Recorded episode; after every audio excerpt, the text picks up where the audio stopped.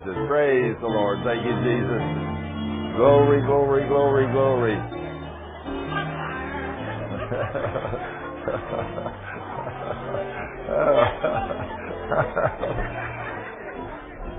Be blessed in Jesus' name. In Jesus' name, yeah. Praise the King, praise the King, praise the King. oh, goodness. Welcome, welcome, welcome. Praise the Lord. Praise the Lord. Glory to God. Welcome, welcome. Welcome all of you to the Living Savior Ministries, the Living Savior Church. We're so grateful for what the Lord that we serve is doing. We had a great healing school yesterday. We had a full house. We had people from all over. Some of them are here again today. Uh, you know, we praise the Lord for those of you that come so far to hear God's Word and to receive your healing. And we're grateful to the King of the universe that He meets our needs and heals His people and that we get to see Him do so many wonderful things. You know, we all, uh, if we're not careful, we'll, we'll all come under attack from the enemy from time to time. But you have to learn how to stand on God's mighty word. Now then, uh, after I've welcomed you, the first thing I want to do, I want to tell you all that I am, you know, I have traded in my bride for a new one.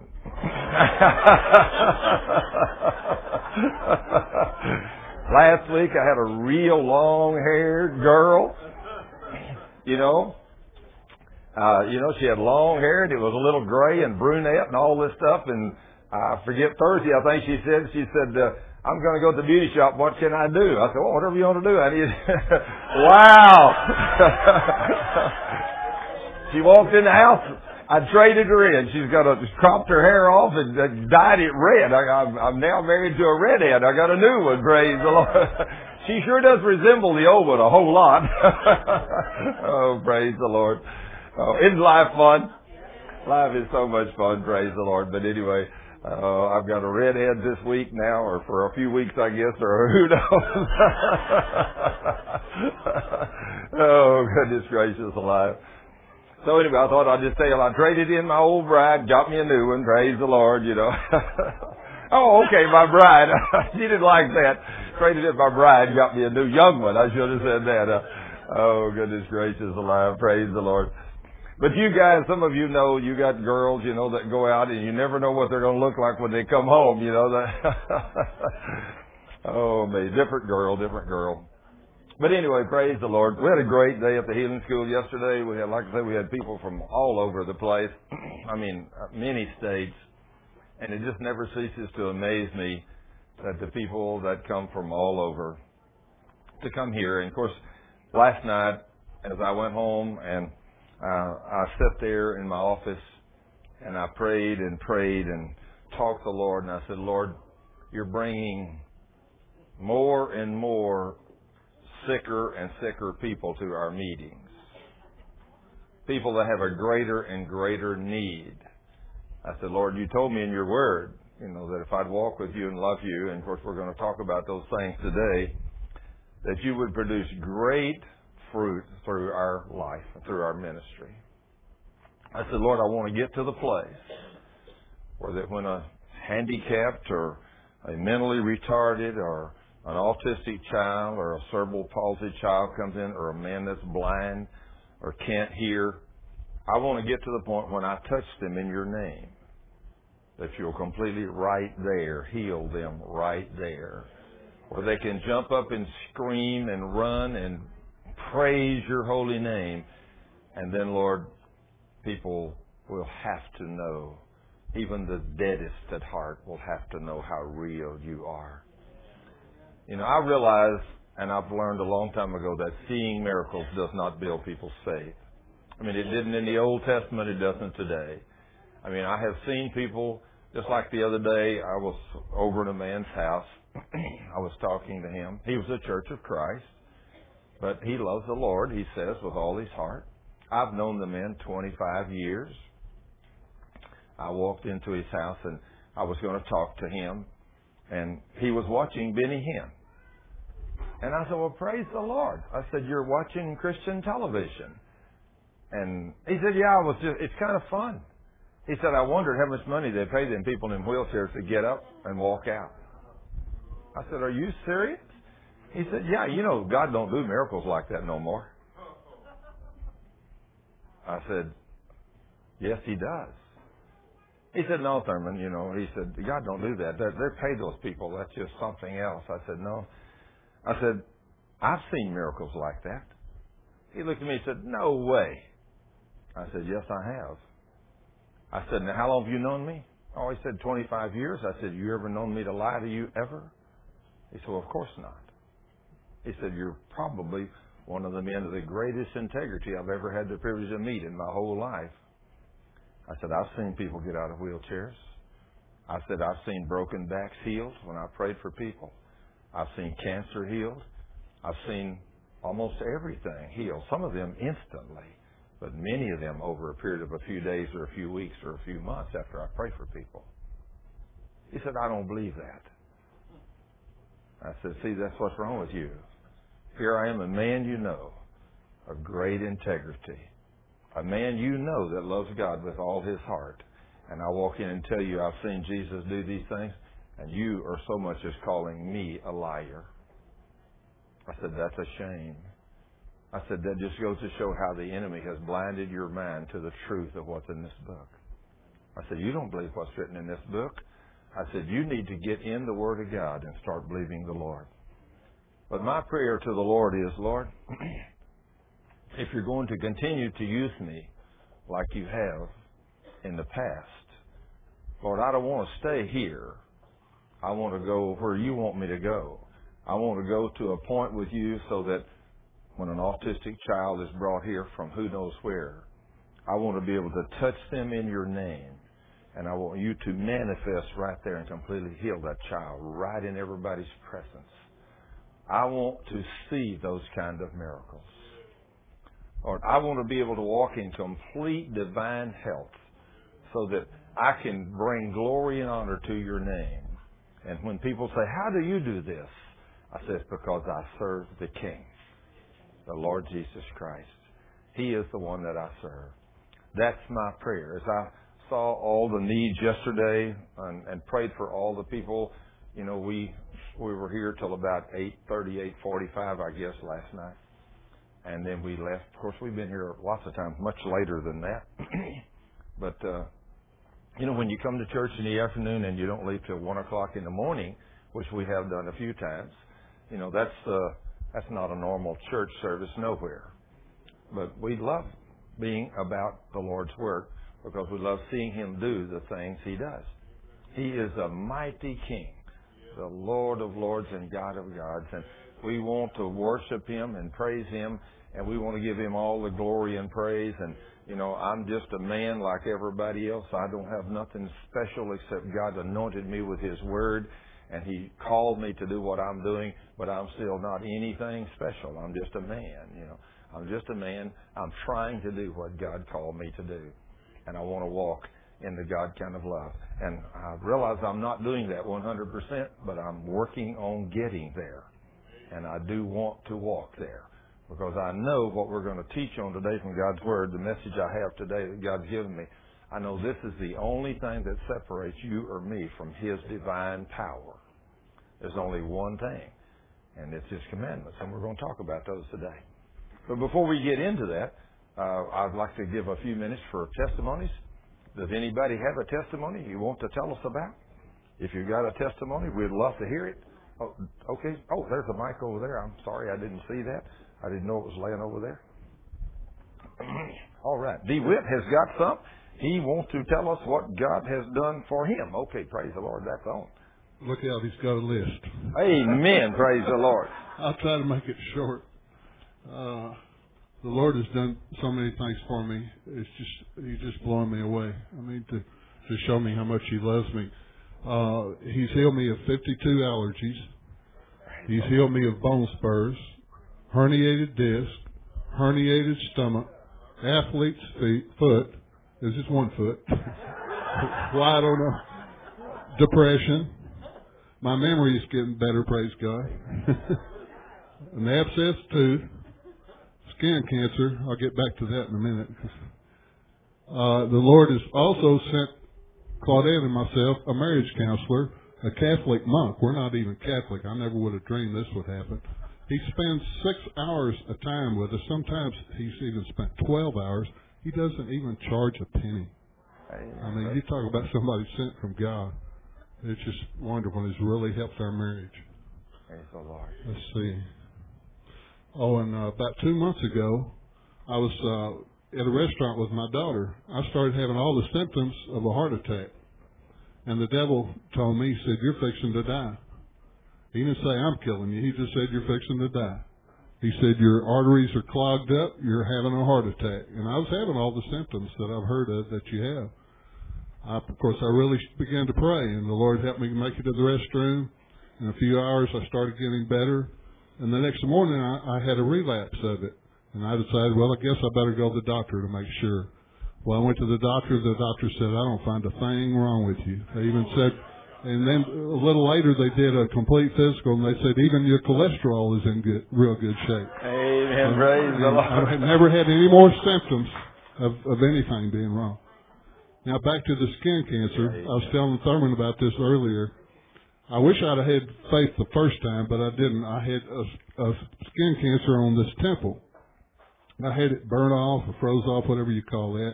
It came back. Had it done the second time. Went in the third time. They said we're going to have to cut it out. So they cut it out. I thought, you know, one or two stitches. They took 22 stitches. Well, the Lord healed it. You can barely see a scar or anything. But a few months later, another one just like it came up on the opposite temple. This time I said, Lord, I don't know why I didn't have faith the first time, but I'm believing you to heal that. In two days, it totally disappeared. Isn't God good? Thank you, Praise Jesus. God. Glory to God. Whenever, whenever DeWitt told me, he said, he was telling me, he said, I, I'll just say I had skin cancer and it was healed, but I'm going to tell you more in detail. And he told me the whole story, and I said, good grief, you got to tell that to the church. I said, they've got to know that the first time you didn't have the faith, you went to the doctor and they took 22 stitches in it, and he stood on it by faith, and even then the Lord was gracious enough to heal it with virtually without a scar. You can't hardly tell it. But he said, whenever I decided when he came up a few months later on the other side, I just said to the Lord, Lord, that's it. I'm not even going to think about going to a doctor. I'm just going to trust you. You promised to heal it. So Lord, it's done in Jesus' name. And in a couple of days, it's gone. Isn't that awesome? God is awesome. Uh, you got one?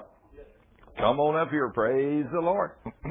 You know, it's it's not only the great big things that God does. But, Oh, um, yeah. Amen. The big ones and the little ones, right? Yeah, and this is a little one I'd prayed. Um, my daughter was playing, and she had a tooth that was just hanging on by a thread, and she was playing, and it came out while she was playing, and it came out on a driveway that has these little bitty rocks. It's one of those, you know, they wash it, and and they're all about the same color as that tooth. and uh, we went out there, and she was just like, "We got to find my tooth." And I prayed. I said, "All right, Lord, you, know, show me where this tooth is, and I'll give you the glory." And you know, I pray, Lord, thank you that it's done. Amen. And we looked around that day, and we couldn't find it. Next morning, we walked outside, and uh, and I had kind of forgotten about it. My father said, "Oh, I wonder where that tooth is." And he said, "Well, you know, we're never going to find that thing." I said, "Oh no." I reached down and picked it up. here it is right here. Amen. Amen. Thank you, Jesus. Amen. See, the little things count too with God, don't they? Absolutely. Amen. Praise the Lord, praise the Lord, praise the Lord. Anybody else? Oh, okay, come on up here, young lady. You got to give your testimony. This little gal's always got a testimony. See what God's done for her. Well, I went to rescue like six abandoned puppies, and they're all at my house, and the vet's like, oh, they won't make it past the first day. I was thinking, no way. I'm thinking these puppies are going to make it if I'm up every hour. I was up every 30 minutes feeding. Amen. And I slept that week about four hours. And but they all made it, and I'm keeping two of them. Amen. Praise the Lord, praise the Lord, praise the Lord. She's greatly involved with the little animals. God loves the little animals too. Deborah, praise the Lord. Well, yesterday at the healing school, Thurman was up here teaching, and I was running around the whole place because I had gotten up to go to the ladies' room, and there was a gentleman out in the hallway with some keys for a lady who was in here. He was detailing her car. So I said, well, go ahead and give me the keys, and I'll walk out with you, and you can show me which one, because we couldn't. I didn't know who it, was, and he couldn't couldn't see her. So we went out to the car, and he found a picture of her because he detailed. And he knew there was a picture. So while we're coming back, we start talking, and we start talking about the word. And he starts scripture, and I finish his scripture, and he starts scripture, and I finish his scripture. So we had this thing going on. And it was really interesting because he was talking about, well, what do y'all do down there and everything else? And so I ended up coming back and getting all the tapes and running back and forth. I was going, oh, Thurman's going to kill me for this. Oh, but, no, no, I no, figured, no, no, I figured I'd explain while I was up and around. But um, I took the tape back for, I pulled the one out for um, Caitlin too. And I went down, and then his partner was there too. So these two men and I were in the garage two doors down talking about God and the awesome miracles he'd done and how he had healed Caitlin. And when I was leaving, the guy who originally came in, his name is Sylvester, he had tears in his eyes. And I mean, you know, he was telling me how God had, you know, worked in his life and everything else. And it was really a great, but you know, you never know what's going to happen when you go to the bathroom. Amen. Praise the Lord. Praise the Lord. Praise the Lord. Praise the Lord. Be ready to serve Jesus 24-7. You know, you never know what He's going to do. Praise the King. Amen. Well, I have two testimonies. One, the Lord healed my body. Um, about last week, I was oh, I was caught off guard, and I went to the, the Holy Spirit to go to the doctor. So I went to the doctor because I was feeling weak and my vision was leaving me, and I was like, I don't know what is wrong with me. So when I got to the doctor, she took my blood work and she was like, "Oh my goodness, I'm glad you're here." She said, "Um, your blood count is A at eight, and it's supposed to be 32." I was like, "Really?" Because I was like really losing a lot of blood, and I the, all I heard was called um Thurman's ministry, and I lost it. I mean, I was boo-hooing, I was crying, and um the young lady um, I just thank Kathy. I just thank God for her. Sometimes we think we need Pastor Thurman, but his staff is equipped. Amen. Praise the Lord. Thank you, Jesus. Amen. And she just, it's like someone was like, okay, Kim, get a grip. And she just started, you know, she just started speaking God's word. And I was like, yes, yes. And she was like, no, you know the Lord's a healer. Yes. Next thing I knew, I just snapped out of it. And I was like, amen, amen. And I just started getting stressed back. So I just want to give God the praise and glory, you know, because um I didn't know what was wrong with me and he just ordered my footsteps so now I'm healed in Jesus name. Amen. Praise the Lord. um, and then the other testimony was because Thurman always talks about sharing the love of Jesus to people, and we, you know, that's our that's the higher calling. We have to tell people about Jesus. Amen. So I was doing a friend of mine laundry, and um I was like, okay, Lord, here I go. You know, so you're looking to see who to witness to. So I, you know, of course, give them CDs. So there was this one guy. I didn't know if it was a guy or a girl, but I didn't want to embarrass him. So her, I didn't know. So I didn't want to embarrass them. So I just started talking. I was like, "Hi, how are you?" And I was like, "I just want to bless you with these CDs." And they was like, "What is this?" So I just started sharing. Well, this is my pastor, and these are our Bible studies. And then I was like, he was like, "Really?" And then he's like, "Well, I don't want it." So I was like, "Why?" And he was like, "Cause I'm a witch." I was like, "Oh." And I was not prepared for this, Pastor Thurman. so he was, I was like, okay. So then, um, I said, well, do you know if you die, you'll go to hell? So he was like, you know, telling me about their religion. He's in Wicca. And he was telling me about how there's this, um, how they don't believe in evil. So I was like, you don't, how you don't believe in evil? I said, and then the Holy Spirit just started telling me things to tell him. So, um, to make a long story short, he did not take my CD. So I was like, fine, you know. So then on my way to the car, on the way to the car, the Holy Spirit told me to go to the car. So he said to me, he was in going leaving, and he said to me, well, if you go to Google.com, just put put the word Wicca in, and you know all the information will come up. So I said, I tell you what, if you take my CDs, so he took them, but I didn't finish the statement because I wasn't going to no Google. So I just said, if you take my CDs, so he took them. Was like, and I was like, well, just take my CDs. So he took the CD, and then I went home and I interceded and I prayed, and I just pray that the Holy Spirit will do what he does best and save him for the kingdom. Amen. Praise the Lord. Glory to God. Thank you, Jesus. Whew. Great testimonies today. Great testimonies. Praise the King.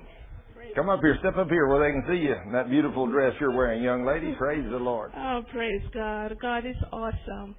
And indeed, I'm learning so much that the scales are falling from off my eyes.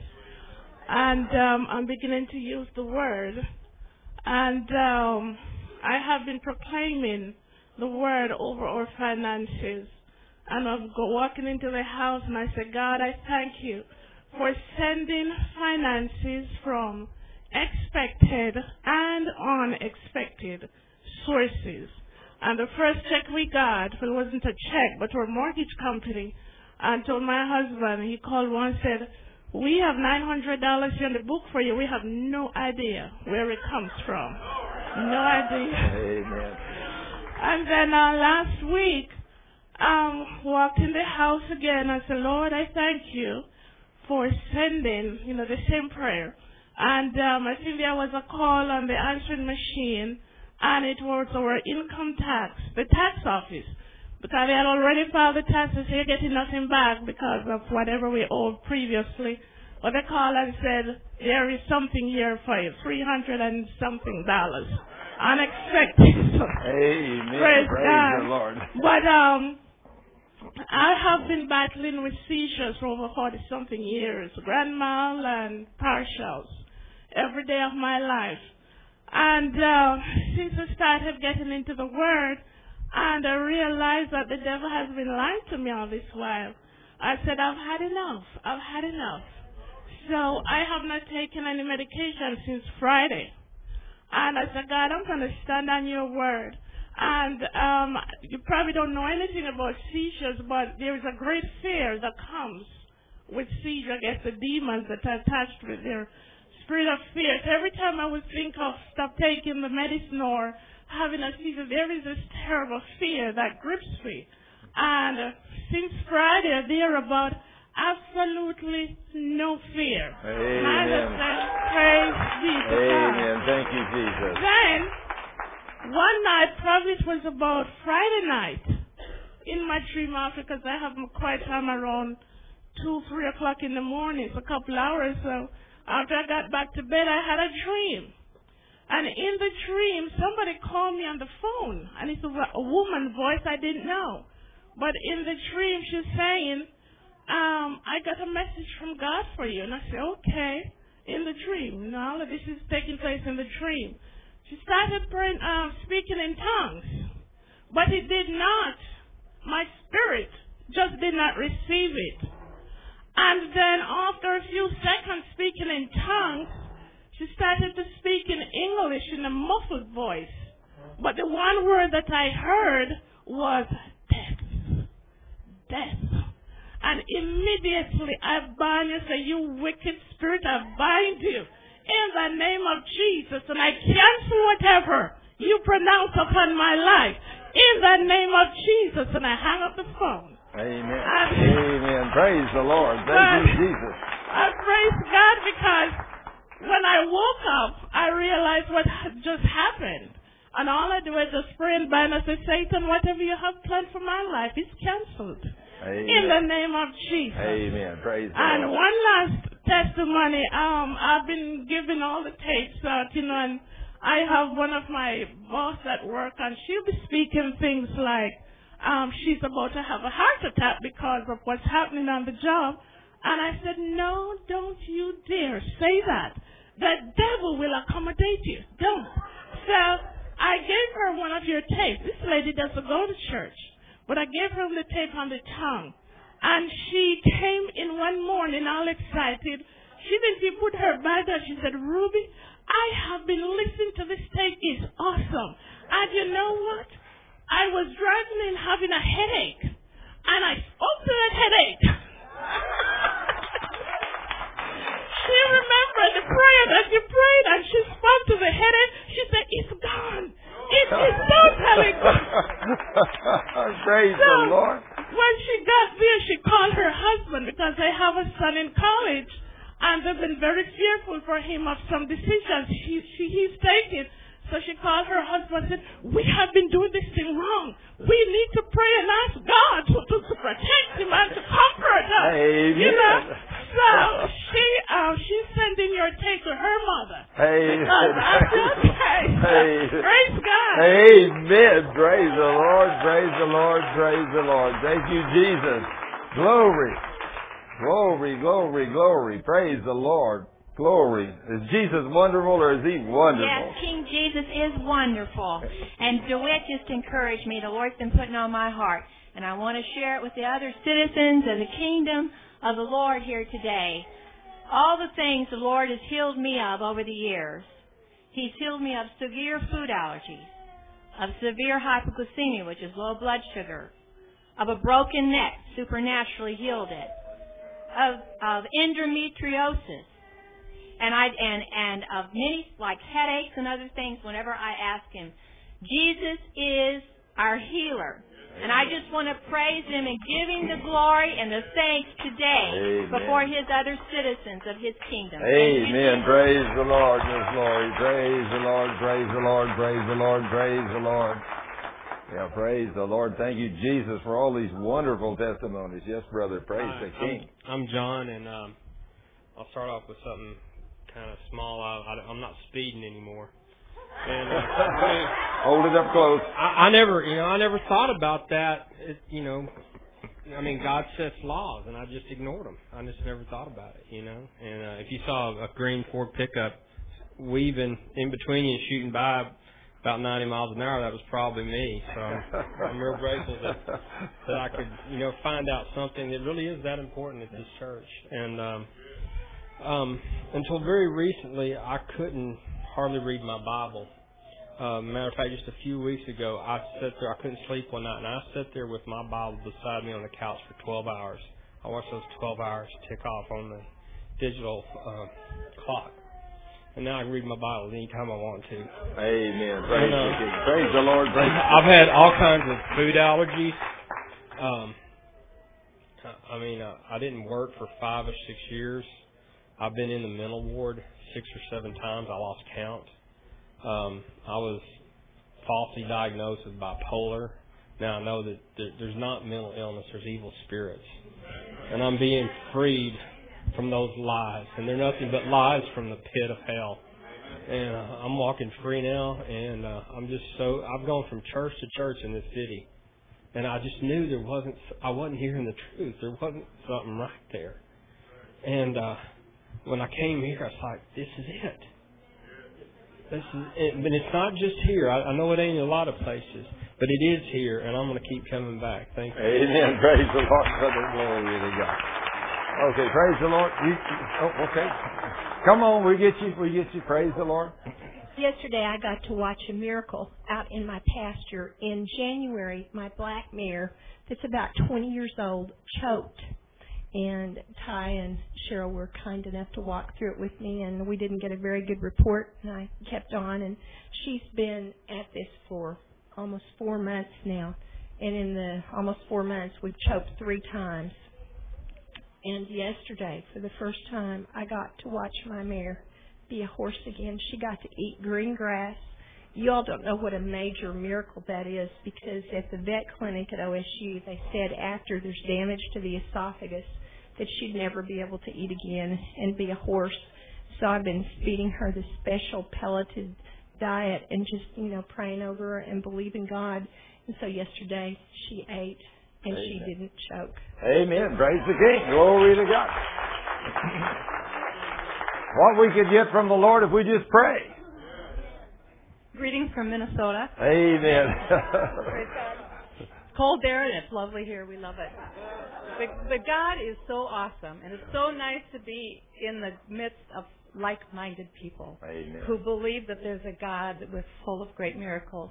Well, yesterday God used us. We didn't know. We were just walking and enjoying and praising and talking. We went um, to a restaurant. We were. I like to explore, so I was in every restaurant along the road. You know, picking up their. You know, I do, I, and my friends laugh at me. But anyway, God took us to this little deli that we couldn't really find fine, but eventually we went around the back and we got in. And um, we were her first customers. It was her first day, and we just said to her, "We want to bless your business."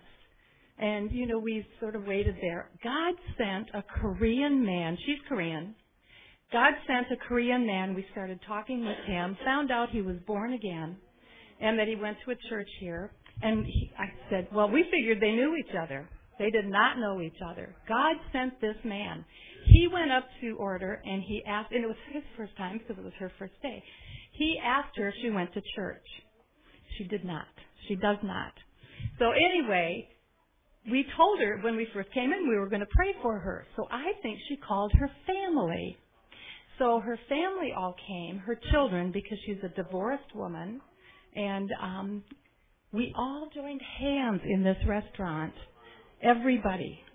Everybody. And we prayed, and it was so beautiful. I could hear her daughter crying. I could just hear her crying. I cried. It was so blessed. Well, today we went exploring again, and we went back to the same little deli, and we said it was closed. Closed on Sunday. And I said, well, she's not a Christian, but she takes the Sabbath. Amen. And um we sat there and we were enjoying the birds and the trees and she drove in. And she said to us, she said, you know what? I've been thinking about this all night long. She said her daughter is a Christian and prays all the time. But she said, she, you know, we didn't know if she was born again, but she's been thinking about it. We do know she has a Bible. She said she did. But Dave Hughes witnessed to her, and of course we're all praying, you know. And um, that's that's it. But God used us in such a mighty way, and we have just we have been so blessed, and I'm so blessed to be here. Amen. Praise the King. Glory to God. Amen. Great testimonies today. Okay, we got another one here. Okay, my honey bunny, she's gonna my new wife, my new redheaded wife. You like it, don't you? Uh, it's okay. he told me I, I- when I asked him, I said, you know, is it okay if I cut my hair? I said, you know, I need a change. He said, okay, yeah. He said, you can do anything you want to with your hair. I said, oh, I have freedom in Thurman. I have freedom in Christ and freedom in Thurman. Praise God. He's grown a lot. Three, almost three years. Thank you, Jesus. Okay, we are going to be in Minnesota, June 11th. June- Actually, twice. June 11th to the 15th in um, Princeton, Minnesota, and November 1st to the 3rd in Northfield, Minnesota. And they told me it was only going to be 50 to 60 then. I hope they were telling me it's a truth. She's rolling her eyes. November 1st. God will surprise me. Thank you, Jesus. We love the cold. Amen. Praise the Lord. Okay, well, I, stopped at the mailbox on the way home late last night, and I got this uh, Christ Haven messenger. So I got up during the night, and decided to wash my hair and everything because you know I'm experimenting with it. And so I started reading this, and like the the lady on the front, she uh, was taken. Uh, she and her six siblings were taken out of their out of an unsafe environment when she was eight. So from eight to high school, she was at Christ Haven, and then she became teacher of the year, and now she's in Keller ISD, which is this is a really, really great little story. Well, then I opened up to the middle of it, and lo and behold, there's a picture of me and Cheryl Davenport and her grandson Kyle, and it's and then there's two little girls that um, uh, pictures of opening presents. And for you, uh, some of you that don't know, we uh, give a benefit every year at Christ Haven for Children. This was our fifth benefit, and it says, "Thank you, Andersons, Mom Cheryl Scrivner and daughter Christy Madison, for the fifth annual Christmas party you threw for our children. It was truly the highlight of the year for our kids.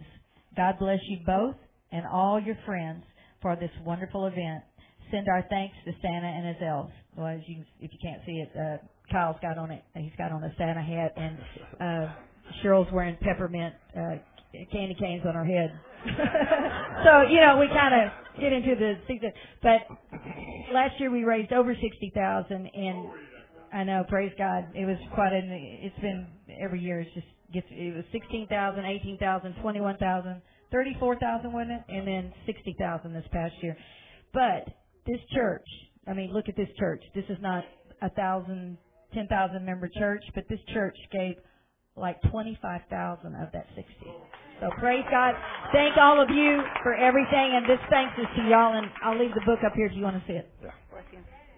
Yeah, it's amazing what God does. But he's the king. Remember, the king says, "Give, and it shall be given unto you." Pressed down, shaken together, running over, shall man give into your bosom. Because with the same measure you use to give, shall it be returned unto you. I remember hearing a big ministry. I mean, I realize there's people in the world that says you're not supposed to tithe anymore. But I know one of the biggest ministries I know of today, whenever they were first getting started, I heard this minister tell me this story. Per, you know, I heard him tell it himself. He said we were getting started. The Lord had put us in a powerful ministry, and he said uh, all of a sudden we were, no money was coming in, and he said we couldn't pay our bills. He said I went to the Lord, and I said, Lord, I was up in a hotel room somewhere. He said, out somewhere speaking. He said, Lord, I don't understand. He said, you know, we're out doing your work. But Lord, no money is coming in. And Lord, we, we can't pay our bills. So we don't understand. He said, Lord, you got to tell me what I'm doing wrong. So he said, I walked out of my room and walked down to the elevator and I met a guy there and he said, Oh, aren't you so and so? He said, Yes, sir. He said, Oh, by the way, where do you tithe off of your ministry to? He said, I looked at him and I thought, Well, you know, ain't none of your business, you know, where we tithe off our ministry. And so I just got in the elevator and come down. I thought, how dare that man ask me where I tithe off of our ministry? So he said, I get down and I walk out to the car to get in to go to preach. He said, another man walks up to him and said, hey, aren't you so and so? He said, well, yes. He said, by the way, where do you tithe off of your ministry? He said, I got in the car and drove off and I thought, okay, God, I was up in that room. I asked you what my problem was.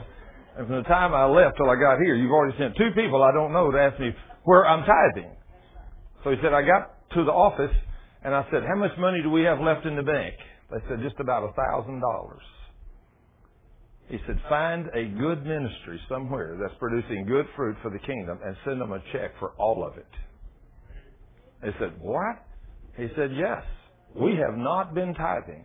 So he said, what we're going to do is we're going to give it all to God. Well, find a ministry, but find a ministry that's producing fruit for the kingdom. And they found one and they sent him a check for the whole thousand dollars. That man said, from that day forth, we have never been short of money. And that ministry today has brought in millions of dollars. They go all over the world and are doing great things. But let me tell you, they tithe. They tithe. So I'm telling you, if you want to be blessed, if you want to be blessed and you want to be blessed abundantly under the old covenant, God demanding 10%. But under the new covenant, He wants it all. He wants you, and He wants it all. So if you give to Him, He will bless you abundantly. Now I know one man, and some of you know him. I know one man right here in Texas. Of course, he's now deceased and gone home to be with the Lord. But every time he'd come to the Dallas area to speak to a group of men at the seminary or wherever, he would always ask the question, Are you men tithers?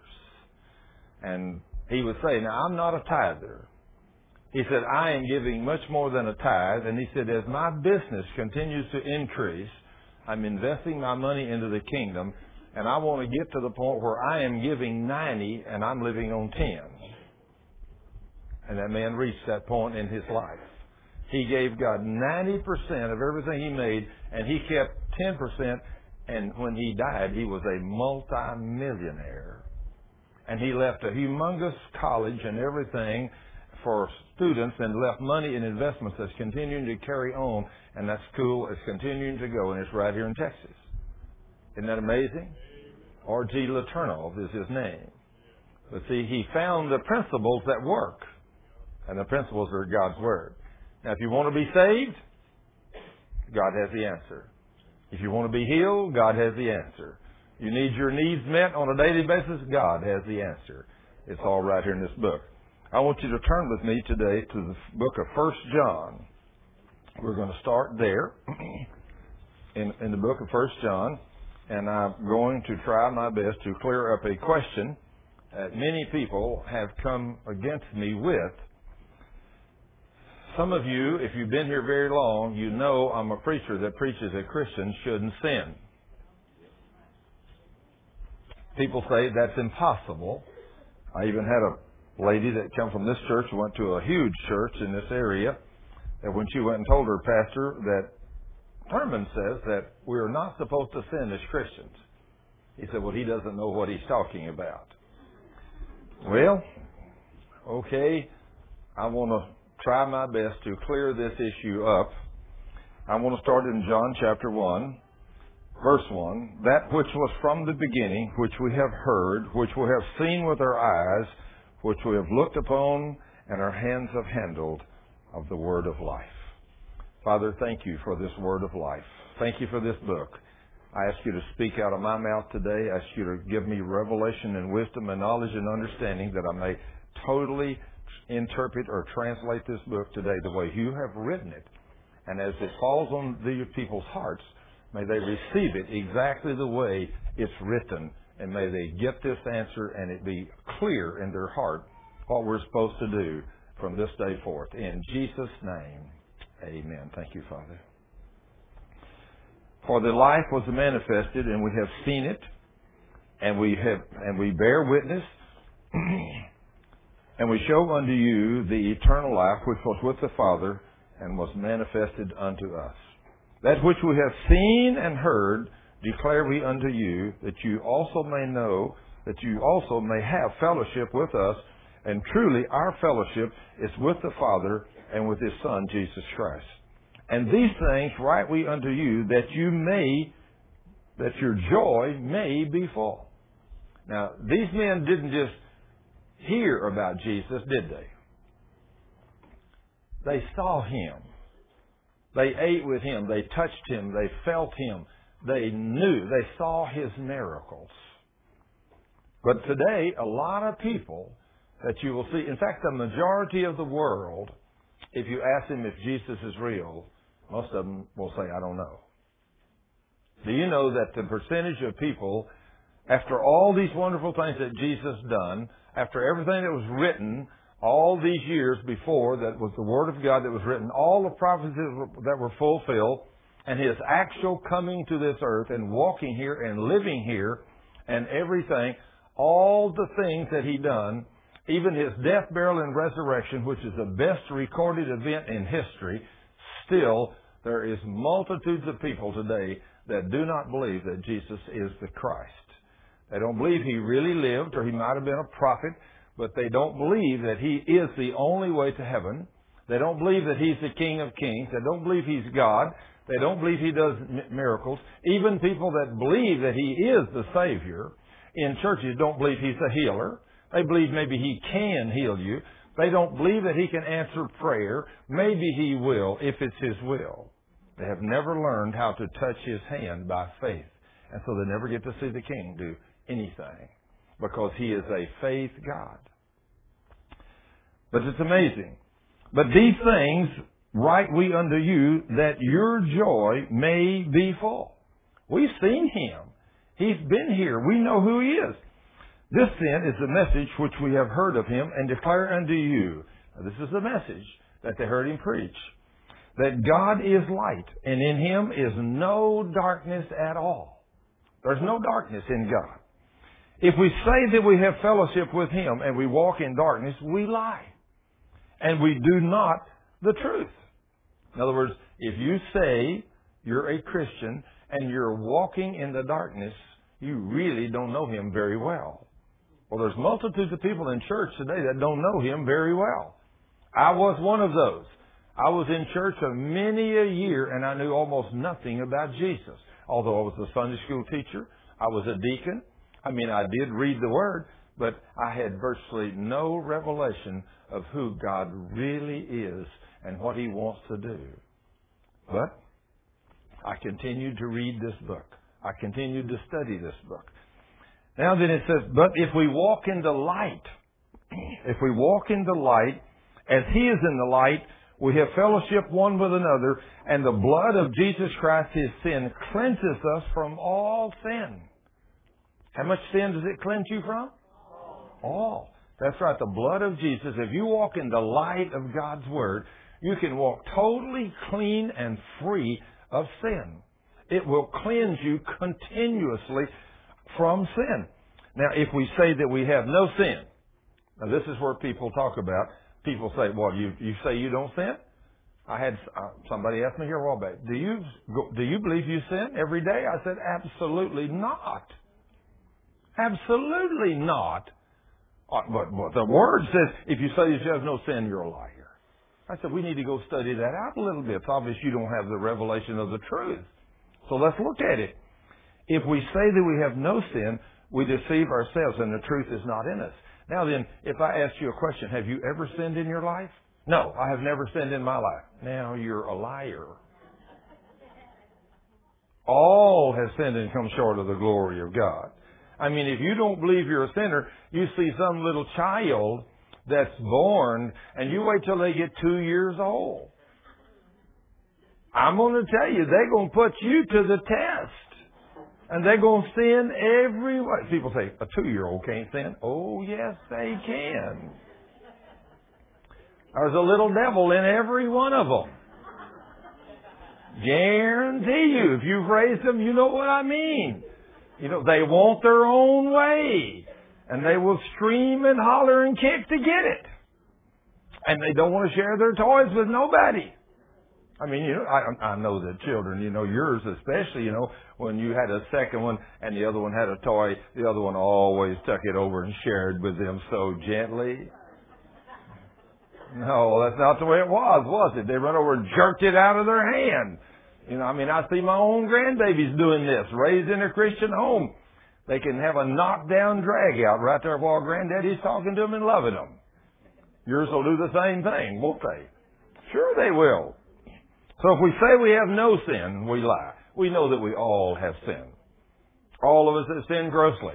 And if you didn't come to know Jesus until you was 18 or 20 or 30 years old, you lived in so many sins, you let the flesh control you and you done everything wrong. Everything. So, you know, guarantee. And some of you, even after you became a Christian, you still sin because you didn't know these promises. And you sin big time over and over and over after you became a Christian. And that's not what, the way it's supposed to be, as we're going to find out here. Then it says, if, in verse 9, very important verse here, if we confess our sins, he is faithful and just to forgive us our sins and to cleanse us from all unrighteousness. Now that's a wonderful thing. You know, that's good. Before you get saved, you confess your sin to the Lord. You can if you want to. But a lot of people misinterpret that and say, you know, if you will come to Jesus as a lost person and confess all of your sins, He will forgive you and He will save you. Well, that is true, but that's not what's required. When you come to Jesus, let's say you were 20 years old and you'd lived a normal life. You have sinned so many times in that 20 years you don't even know what your sins are. Nobody does. That right, Deborah? You don't know how many times you sin. Jesus doesn't ask you to confess your sin to accept Him as Lord and Savior. He just asks you to come to Him and call on His name. He just asks you to come. Lord, I realize that you sent Jesus to be the Savior of the world. I'm asking Him to come into my heart and be my Lord and Savior. He will save you. He will forgive you of every sin you've ever committed. He knows what they are, but He'll wash them away with His blood. And you can stand in His presence as a totally clean, perfect man or woman. Now, with no sin left in your life. Now then, that's when you come to Jesus. But after you get saved, after you get saved, if you sin, which you're not supposed to, as we find out here, if you do sin, you can take this verse and come to Him and confess that sin, and He is righteous and just to forgive you. Now see, when I learned these principles, as I learned these, I wondered why that when we prayed for people that were sick and afflicted in church, most of them didn't get healed. We hardly ever saw God do anything, but we didn't pray for many people sick. We, the way we prayed for sick people, we would pray for them on Wednesday night prayer meeting.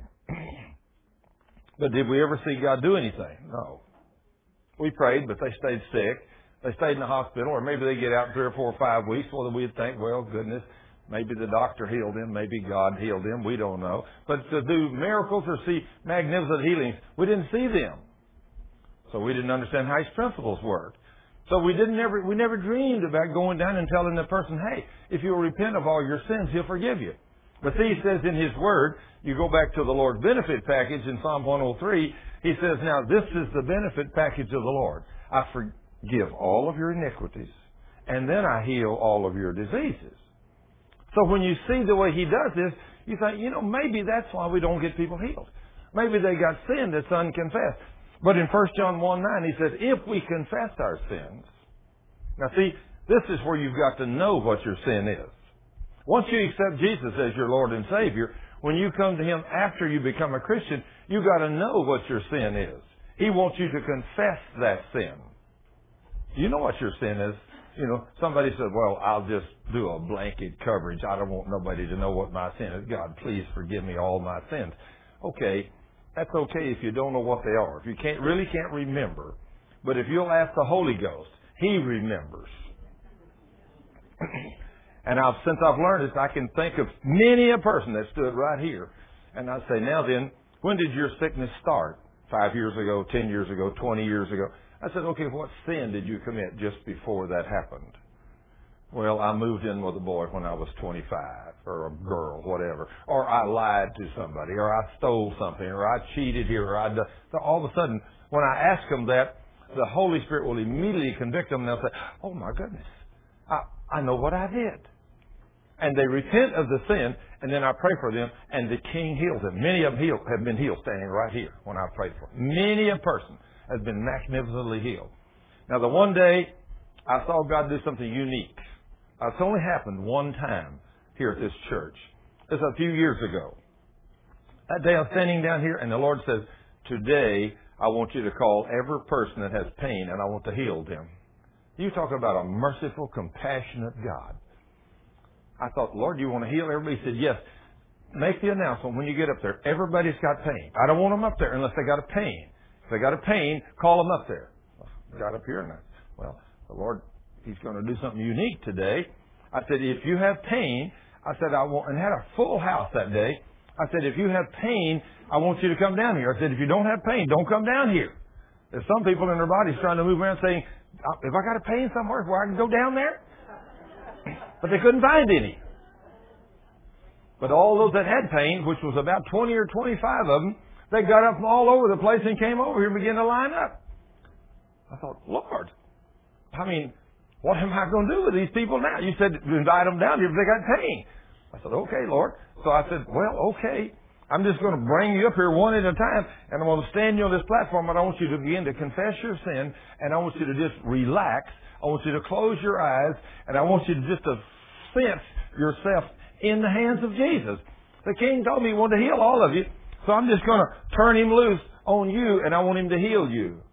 And anywhere from one minute to five minutes, they would be healed. Their pain would go away. And I had about 20 or 25 people here. It took almost two hours for the whole thing. I had one lady come down her first time she had ever been here in her life. When she came down, I, she had all kinds of problems. And I said, ma'am, are, are you a Christian? Well, I, I don't know. I said, well, just say in the name of Jesus. And she said, in the name of, and she couldn't speak. I said, ma'am, just say in the name of Jesus. She said, in, in the name of, and she couldn't speak. She said, I don't know why I can't say that. I said, I know what's wrong with you. You got a demon. I just, I said, in the name of Jesus Christ, I command that demon that's holding your tongue to come out of you, woman, in Jesus' name. I said, now then, say the name of Jesus. She said, in the name of Jesus. The woman got saved and healed right here, standing right here that day. And when the two hours was over, when the two hours was over, every human being that left here had no pain in their body. And a few weeks later, I thought, you know, I said, is anybody here today that was here a few weeks ago came up here for your pain? And about eight or ten of them were here again. And I said, how many of you still healed? Every one of them still healed. I said, are you praising the Lord? And of course they said they were. You know, isn't it amazing that when you let God be the ruler of the church, what He'll do? You know, so you can't run the thing yourself.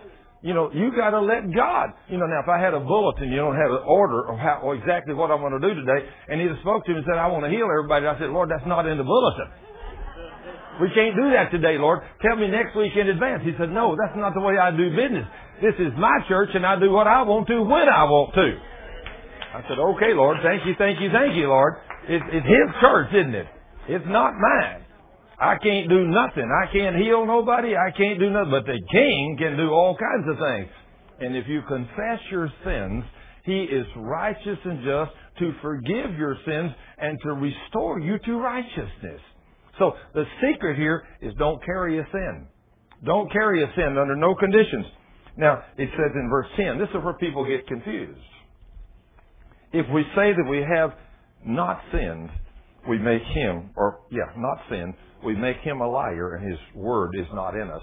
People will say, see, right there, he said, if we say that we have not sinned, we're a liar. But now see, what he's talking about right there is before you get saved. Now we know all have sinned there.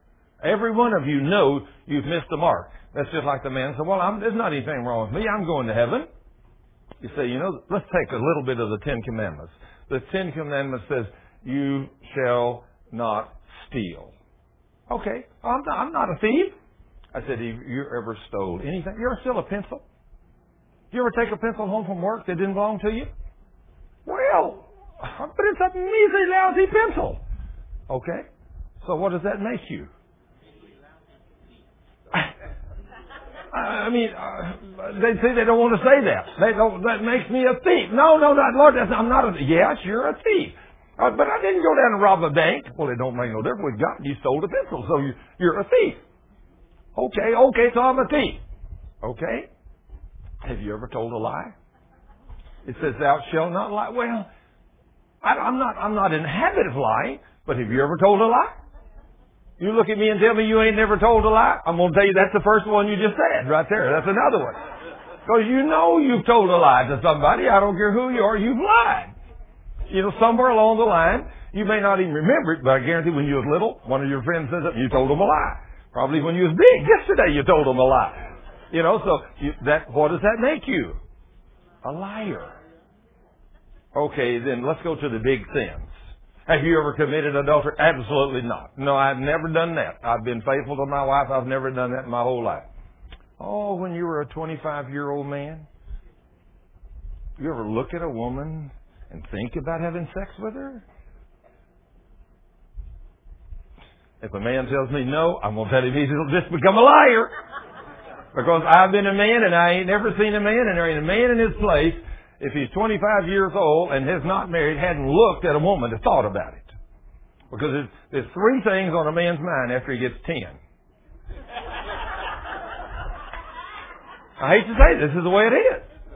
So all of you men that have daughters need to know this when they go with boys. Three things on that boy's mind after he's 10 years old. Sex, sex, and sex. You men know I'm telling you the truth, don't you? That's the way God made you. So you women, if you don't know that, you need to know that. You know? I mean, that's just the way men are made. And all of you men know I'm telling you the truth. It is a battle that every man fights all of his life. You know? So if you think about that, God says in His Word, if you just meditate on that, you're guilty of adultery. So what man is there among us that's not been guilty of adultery? None of us. So what does that make us? Lying, thieving adulterers. And no liar, no thief, and no adulterer shall have any part in the kingdom of God. So we need a Savior, right? I think we need a Savior. So aren't we grateful that the King will forgive us? And He'll wash away all these sins, and He will clean us up, and He alone can clean up those sins, because you can't do it. If you don't come to Jesus, you cannot go to heaven. I don't care who you are. You can try to be the best man or best woman that there is, but he says, if you say that you have not sinned, we make him a liar, and this word is not. And so we know we've all sinned, and probably many more ways than this. But, let's look at this. Now, after we get saved, let's look at from what he says on down. My little children, these things I write unto you that you sin not. Now, wait a minute. He just said we're sinners. Some people think we sin after we get saved. But he's writing these things to us after we become Christians so that we don't do what? He said, these things, my little children, once we become children of God, these things write unto you that you sin not. So how much sin are you supposed to have once you become a Christian?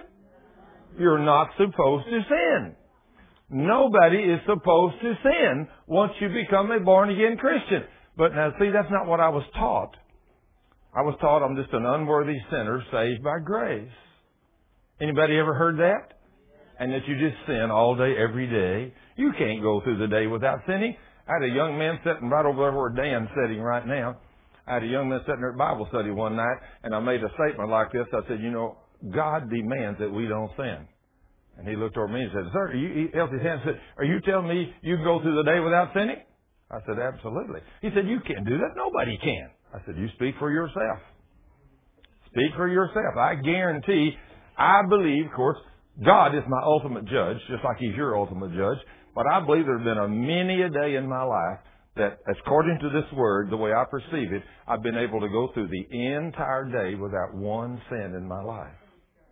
You know, that's my goal. Isn't that your goal, Eldon? I know that's your goal. I know you. I know that's your goal. But I know a lot of you people in here, and I know that is your goal in life to be obedient to the Word of God. But now God is our ultimate judge on this. You know, we do the best we can. Paul said the same thing. You know, that God is his judge. But he's doing the same thing. He's doing the thing he can to walk holy before God. But he says, and I write these things unto you that you sin not. Now, if any man does sin, we have an advocate with the Father, Jesus Christ the righteous. And he is the propitiation or the sacrifice for our sins, and not for ours only, but also for the sins of the whole world. Now see, thank goodness that we have Jesus. Without Jesus, you're in big trouble.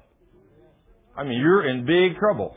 But with Jesus, anytime, and here's something, when somebody sins, you know, so somebody tells you a little lie, you know, and you don't think about that being such a bad sin. But if somebody commits adultery on you, you think that's awful, you know, and it is. But in God's sight, one is not any worse than the other. The thing about it is, we got to realize that when you point your finger and say, you know, you're a sinner, you got to remember there's three of them little beasts pointing back at you. So don't point the finger at somebody else and say you're a sinner, because I guarantee I can sit down with you in a few minutes and I can prove to you that you're a, probably a bigger sinner than the other one is. You know, I can find some sins in your life and if you tell me you haven't sinned, I know that's a lie. You know, so don't go come to somebody else and say, "Oh, look at her or look at him. He's a big sinner." Hey, I ain't nobody knows my life better than me. I have tried everything in my power to walk a clean, holy life before God. But I can tell you, and I'm talking about in my entire life, I have tried that. I went to church all of my life. But I can go back in God's standards and I can look at my life and I can see many places after I become a Christian because of what I didn't know. God should have killed me. I've done some things that were awful. But He loved me and He was merciful to me and He allowed me to walk through those things. And then when I later realized how bad they were, I confessed those things as sin. I was heartbroken at some of the things I did. Now what did He do when I confessed them? What did He do for me? He forgave me, of course. He cleansed me up and put it as far as the east is from the west. And now then he says, okay, son, from this day forth, we can walk and we can go on. Now don't sin no more. Walk holy in my presence. And he said, then if you will do what I tell you, which we're going to get to this in a few minutes, he's going to show you what he will do for you if you'll walk in obedience to his word. Then he says, and hereby we know that we know him if we keep His commandments. If we keep His commandments. Well, what is His commandments? We read the Ten Commandments, but we're under a new covenant. So turn back to the book of John. Instead of First John, let's go all the way back to the book of John, and let's go to John 13. John 13. I want to show you some of the things that's required. Go to John 13. When we get over to John chapter 13, we'll see some of the requirements when the king himself was here on the earth and he said these things personally. Of course, everything written in this book comes from the Lord. Everything in this book is from God. He wrote it, he means it, and he don't care if, he does care, but it doesn't make a difference to him whether you believe it, whether you don't know it, or whatever. Just like I was sharing with a lady just recently that was having all kinds of problems and complications in her life. When I began to tell her about the things she had done wrong, she said, but I didn't know those things. Surely God wouldn't hold me accountable if I don't know. I said, well, he started in the beginning of the book all the way back, went over to the book of Genesis, but when he got to the book of Leviticus, which is not very far in, he said in Leviticus 5:17, I hold you accountable for every word written in this book, whether you know it or not. He said, I gave you the book, and I tell you to read it. If you don't read it, that's okay. I hold you accountable for what's here anyway. Now this is scary, isn't it? But you know, let's say you get out there on the highway. You go ripping down that highway. Say, let's say you get out on the highway and you don't see any speed limit signs anywhere on that road. Say somebody knocked them all down last night. And that could happen. Somebody come along and stole all the speed limit signs all the way from right out there all the way to downtown Dallas. Speed limit 60 out there. But you don't know it. You look up and there's no signs. So you say, oh, they took the signs down. The laws changed. I can drive 90 from here to downtown. Well, if a police officer happens to see you out there somewhere and you're driving 90, he's going to stop you and you said, but there's no signs. He said, that doesn't make any difference. They have been there and the speed limit on this road is 60 miles an hour and you're accountable. Is that right? That's right. He holds you accountable. If you didn't see them signs, it makes no difference. The law has not changed and the speed limit's 60 out there on that road. If you don't know what the speed limit is, you better drive pretty slow till you find one. Because if you don't, you're going to be held accountable. They'll stop you. Now let's look at this in verse 34. Jesus said, a new commandment I give you. A new one. Now this commandment right here, it, your ability to walk in this or your willingness to walk in obedience to this commandment is the only thing that's going to separate you from the power of God in your life. Now, if you don't do what he says right here, the power of God is not going to flow in your life. But if you'll do what he says here, and you will keep these requirements, the power of God will flow in your life. And when I learned these secrets, the, the ability that I have released to God to walk in this place and these commandments with Him has been directly proportional to the miracles I've seen Him do. Directly proportional. Now I remember when I, when I, I mean, you know, when I was a, what I consider a good guy, when I loved my wife, my children, you know, I didn't lie, steal, cheat. I was morally and ethically pure and clean. I mean, you know, I never ran around with my wife not one time in our entire life. And I won't ever do that. I knew those things was wrong. I didn't do those things. I never lied. I never stole. I remember one time as an engineer, I went up to Chicago. I was a regional engineer and I was I had a spec book and everything, and I took a set of bids on doing a new tile floor in one of our buildings up there. And I had a lot of bids on it. One of the bids came in extremely low. I know what it costs to do things. I've been in the business a long time. Well, I called that contractor in. I said, I checked your references and they're all good. But I said, are you sure you didn't make a mistake on your bid? He said, no. I can do the job for that money. I said, okay. Then you got to do it according to that spec book. He said, I know that. Okay. So I said, you got the job. Get started. Well, he got started, worked on it about a week, and I went up there to see how he was doing. And when I walked in, one of my guys handed me a, a paper uh, deal all rolled up about that big around. And he said, oh, that contractor said this was for you. I said, what is it? He said, well, I don't know. It's got your name on it. And He told me to give it to you. I unrolled it, and it was a roll of $20 bills that big around. I called the contractor in. I said, what is this? He said, that's for you. I said, what do you mean this is for me? He said, well, you know, this is the way we do business in Chicago. I said, but I'm from Texas. I'm not from Chicago. And that's not the way we do business in Texas. I said, in Texas, we do things morally and ethically true. I said, now I know why you bid the job so cheap. You bid the job so cheap thinking you could buy me off and then you could put extra money in in different places and you could make your money like that. I said, Buster, here's your money back. I said, you do me a great job on this floor for what you told me you were going to do. There's not going to be any changes or anything anywhere. And if you don't do me a good job, I said, I'll put you in our database and I'll make sure you never do another job for the Marriott Corporation nowhere in the world. He found a man that was morally and ethically pure. I did another job in Minneapolis on a roof. I had some contractors bid it according to specs. This one contractor gave me a job, a quote, extremely low. I called him and I said, son, it's got to be done according to the spec book. He said, yes, sir, I read the book. I said, are you a Christian? He said, yes, I am. I said, now, the bid appears to be too low. I said, everybody else is way above you. You're not even close. I said, some of them are way out of limits, but I think you're out of limits too low. I said, I don't think you can do the job for what you quoted. He said, sir, I can do it. I know what I'm doing. I said, okay. You got the job. We started on it. He worked on it about two or three weeks. He came in one day and he said, sir, I normally do roofs on houses and I don't do commercial buildings very much. But he said, you're right. The material you requested is much more expensive than I thought. And so he said, I'm not going to be able to do the job for this price. But he said, I told you I could.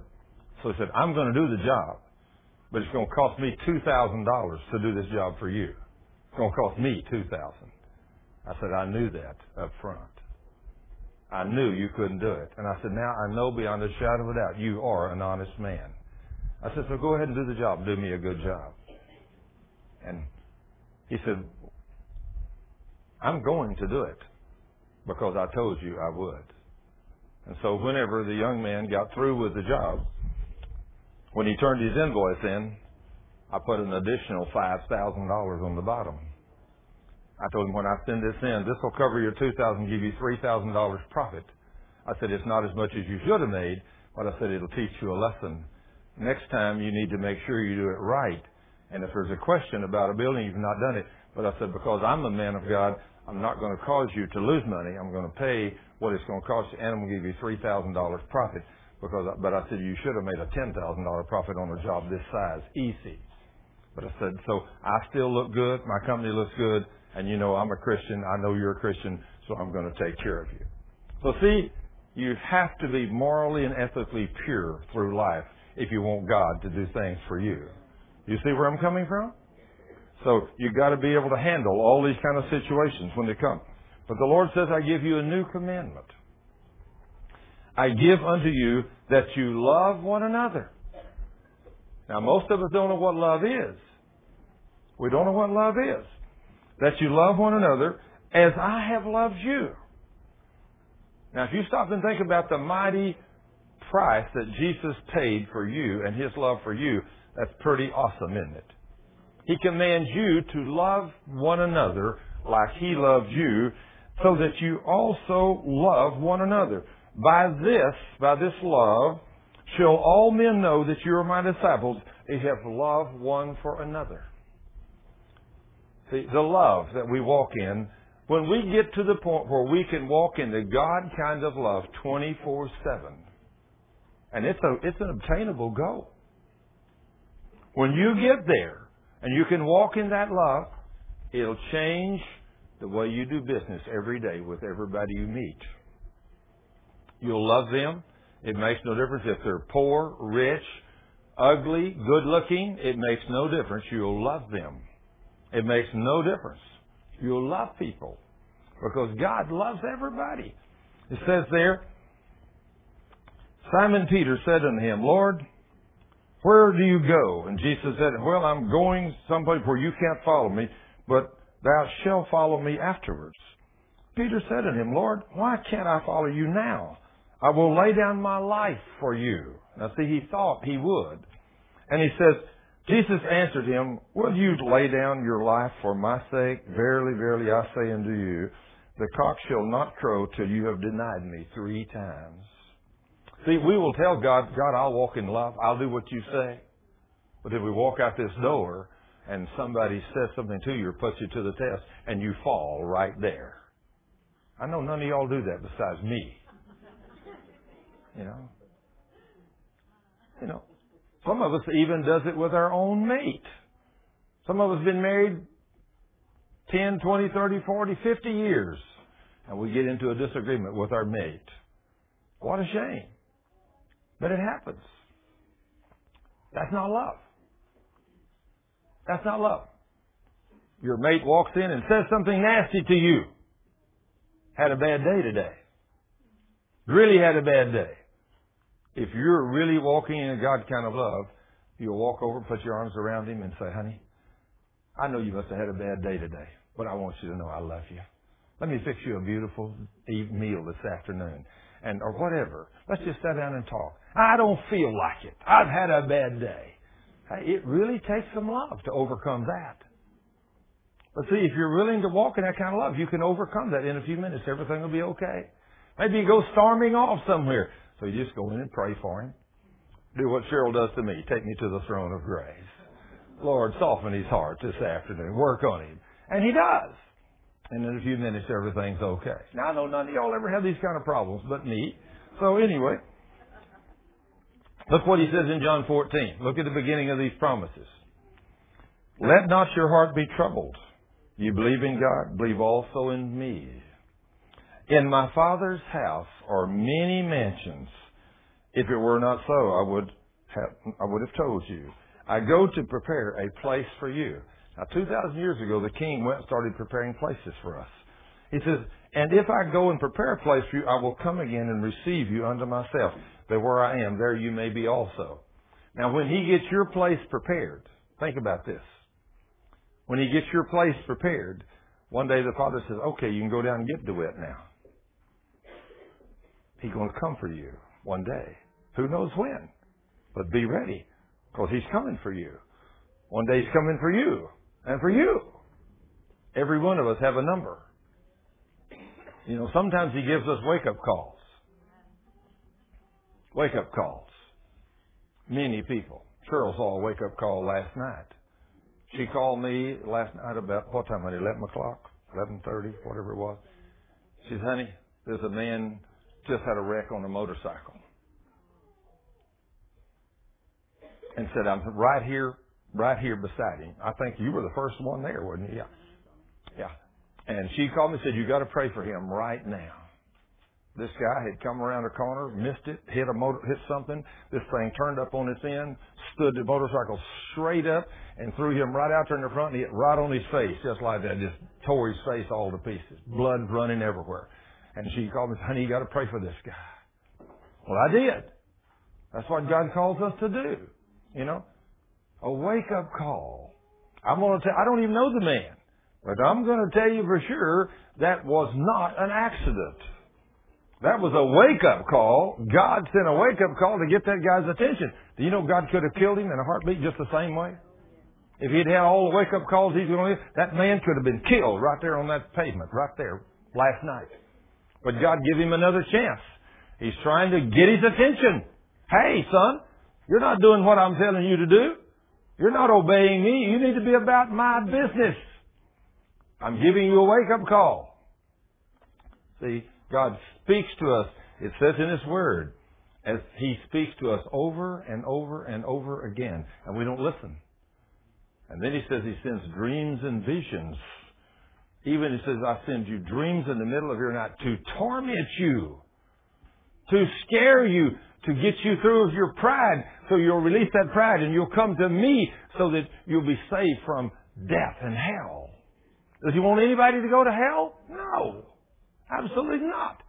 Then he says, if you don't listen, then I send sickness and disease into your body. Into the pain. I send pain deeply into your bones to get your attention. That's all written in this book. A lot of people never read it. They don't understand it. They don't believe it, but it's here. And so when, when you get to the point where sickness and disease starts coming upon you, you better really begin to listen. It's like one day a young man was here, and, after the church was over, he come up and he said, "You know, you're the first preacher I ever heard preach like this." He said, "But I'm going to tell you, a few years ago, he said I was somewhere. He told me where he was, and said I heard God's audible voice." God said, "Son, I want you to be one of my preachers." He said, "No, God, no. That I, there ain't no way I can ever be a preacher." He said, "The Lord didn't say another thing, not another thing. I just refused him." So he said, "I thought I'm off the hook." So he said, a year later, I find myself in a hospital, critically ill, and the doctor comes to me and said, we're sorry, you have a very rapid growing disease in your body, and you will be dead in about three weeks. There's nothing we can do to you. He said, I began to cry out to the Lord, Lord, Lord, I mean, I gotta have some help. He said, God says, oh, now you need me.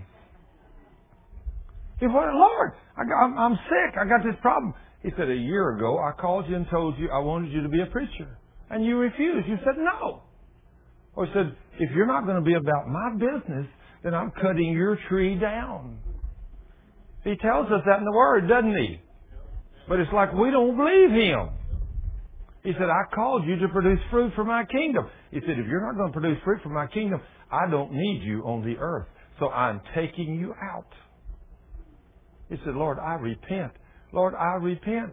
Lord, I'll do anything. I'll preach the word. I'll do anything you tell me to do. He said, Thurman, as God is my witness, after I repented and made God a promise I'd preach His word, he said, in less than one hour, I was out of the hospital totally healed. He said, I ain't never been sick again. Hey, can God get your attention? Absolutely, He gets your attention. Now, some people, when He gets their attention, don't let it go to that kind of sickness and disease. If God speaks to you and tells you He wants you to do something, just jump up and say, Yes, Lord. What do you want me to do? I'll go do it. Jump, son. Okay, how high? Lord, how high? I'll jump as high as you want. You know, don't say, What? Just do what He says. If He lays something on your heart, do what the King says. You're driving down the road and the thought comes to your head and says, turn right and go see brother so and so. Don't even question that. Just turn right and go see him. When that second little voice comes in, but you're on the way to church, and if you hit turn over there to go visit, you're going to be late for church. Just go do what God told you the first time, because the second one was the devil. This is a commandment He gave us to love us. And then He says that He's going to prepare a place for us, and when He prepares that place for us, He's going to come again to get you. Now, every one of us have got our own personal rapture set aside. You know, many of us are sitting here wait, waiting, hoping Jesus is going to come tomorrow with the rapture to take us all out so we don't have to suffer the tribulation period. You know, everybody's saying, oh God, come take me out before the tribulation. I don't want to go through the tribulation. Well, I'm going to guarantee you, Paul thought he was coming in his lifetime 2,000 years ago, but he didn't come in that 2,000, in that first, in Paul's lifetime and he hasn't come yet for the whole church yet, but he has come for every Christian has lived since Paul lived. Each one of them had their own personal rapture. The King is coming for each one of us when he's through with us. So make sure that he comes for you at an old, healthy age. Don't let him come for you and take you out at 30 or 40. You know, because if you don't produce fruit for his kingdom, he will. Why do you think young people die? They refuse to be obedient to the Word of God. You say, I, I don't believe that. Okay? I don't know anybody's heart. Only the King knows your heart. He knows exactly what your intent is. That's just like a young lady was telling me the other day, I want to hear God's voice. I said, young lady, if you keep serving the Lord and you do what He says and you're about His work, He promised to manifest Himself to you, and we're going to read it right here in this scripture in a few minutes, where He promises to manifest Himself to you. He will talk to you. But I said, if you'll be obedient, someday you will hear His voice. I've heard it well over 30 times in my life. In fact, I heard the Spirit speak to me the other morning. Ty is the recipient of that. I had, he brought his airplane over Thursday afternoon for me to change the oil on. I had a, had a, he brought his son, his grandson. I was there. He was there. Dave. A lot of us were laughing, joking, talking, and that's not something you really need to be doing when you're working on an airplane. We changed the oil and I screwed the filter on it and somebody said something to me and I went and done something else and I come back and forgot to tighten the filter. It was screwed down snug, the hand tight, but it wasn't tight by no means. I went ahead and safety wired it. Went ahead and put the plug in, put the oil in it. We did everything. And they took off into the wild blue, him and his son and his grandson. The next morning I woke up and the Spirit spoke to me and said, son, you forgot to tighten the oil filter on Ty's airplane.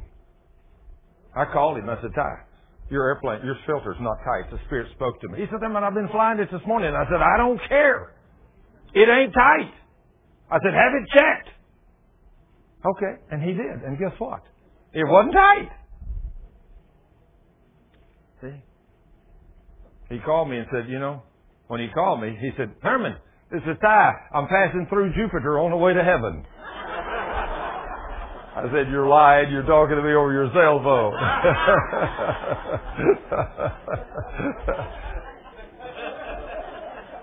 but when he did come in, he said, it's great to be working with a man that's tuned in to the Spirit of the living God, that hears his voice. See? Now God will talk to you. Now see, I didn't hear an audible voice this time. I just had a thought come to my mind. I knew that was from God. I knew that was God. Did God want Ty and his children to get hurt? No. And that's why he woke me up the next morning and spoke to me and said, son, you forgot to tighten his oil filter. And then when he checked it, it was a confirmed fact that I was right. But God ain't never wrong. He tells you to do something, you do it. Now Ty just said, oh well, you know, Ty, I know he tightened that thing. He put it on the station wire and everything. I know it's going to be good. After he knows the truth, now he might have been flying there somewhere and the seal blowed out under it. And now then, he's going to be in big trouble because an engine don't run but a few minutes without oil. Not very many at all. And then you're going to ruin it. But he listened and he had it checked. And sure enough, it was loose. Now it says here that he's going to come back for each one of us at a personal rapture. And then Thomas said, Lord, we don't know where you're going and we, how can we know the way? Jesus in verse 6 said it, I am the way, the truth, and the life. And no man comes to the Father but by me. How many ways is there to heaven? One. If you don't make Jesus Lord of your life, you cannot go to heaven. Is there anybody in this house today that wants to die and go to hell? I hope not. If you do, you don't have a clue what you're saying. I can't even fathom a place where the flames never stop and the worms crawl in and out and eat your flesh. In fact, Cheryl read a book to me here a while back about a woman that said she got to go to hell. The Lord took her to hell and showed her things, and she saw a woman. She saw lots of people, but she saw a beautiful woman who was screaming God, forgive me. Jesus walked right by. He said, I gave you a chance on earth to listen to me, and you wouldn't. I sent many people to try to tell you about me, and you refused. You wanted your life. She said, But I'll serve you now. I'll do anything. As the worms were crawling in and out, eating her flesh. And the flames were burning her flesh, and then the worms were regurgitating it up, and it was going back on, and then they were eating her again. Doesn't that sound gross? That's what's happening to people in hell. It's awful. And then as Jesus, she said, I saw in his eyes compassion. He wanted to save her. And all of a sudden she said, I heard a voice from heaven said, no. Judgment has been set. She made her decisions. It's over. It's final. So Jesus walked off. And as he walked off, the woman started screaming at him, cursing him. See, she didn't mean what she said, did she? No. You don't make those decisions in hell. You make them here on the earth. If you don't make them here, it's over. He says, I am the truth. I am the life, and I am the way, and no man comes to the Father. You talk about love. That's love, isn't it, Dashiana? That's real love. He said, If you had known me, you would have known also my Father. From henceforth you know him, you have seen him. If you've seen me, you've seen the Father. Then he goes on down here in verse 12. And here's some of the powerful statements the king says we can do if we walk in this God kind of love. Look at what he says. Now this, if we keep his commandments. What was his commandment? Love. Love who? The brothers. Brothers and sisters in Christ. Love them. Walk in obedience to his word. Look at what he says in verse 12. Truly, truly, or verily, verily, I say unto you, he that believes on me, Now, do you believe in Jesus? I do. I believe in Jesus. He that believes on me, the works that I do, shall he do also, and greater works than these shall he do, because I go unto my Father. I have met very few men or people in my life that believe that statement. Most people do not believe they can. I mean, what did Jesus do? He came to the earth to preach the word, to teach people about salvation, to tell them about hell. He come to save the lost, heal the sick, cleanse the lepers, and raise the dead, control the storms. All kinds of things he came to do. He said, if you believe me, you can do the same thing. Just like the day that the storm was out there on the Sea of Galilee. And they woke him up and said, Master, do you not care that we perish in this storm? He woke up and he says, I rebuke the wind, peace be still. And immediately the storm was gone and the sea was just smooth. He looked right in their eye and he says, Where is your faith? Awesome statement, isn't it, Tom? Where is your faith? In other words, why didn't you speak to the storm, Deborah? April? We have problems believing we can do this, don't we, young lady? But you're getting there, though, aren't you? Deborah says, bring me on one. I'm ready for it. After you see these things happen, you think, wow, Jesus really meant what he said. But we've seen these kind of things. But think, the king made this statement. Now, why is it some people can't even begin to go there? You know why they can't even begin to go there? Because he's not revealed these things to you because you're not walking in this kind of love. If you're walking in this kind of love, he'll open your heart to these things. He'll allow you to do those things in his name, Deborah because you're walking in the God kind of love. You're loving your brothers and your sisters with your heart like Christ loves them. He will share His power with you. But if you're not willing to walk in His love, He will share that power with you. No, not at all. Then look at the next two verses. And He says, And whatsoever you shall ask in my name, that will I do, that the Father may be glorified in the Son. If you shall ask anything in my name, I will do it for you. Is that awesome? That's like the day you prayed for the Spanish woman, Pat, walking down the stairs. I'll never forget that testimony that day. This little woman was sick, a little Spanish woman, Pat sitting up here. She told the ladies when she was talking about how sick she was and all the problems she had and the pain she had in her back and everything.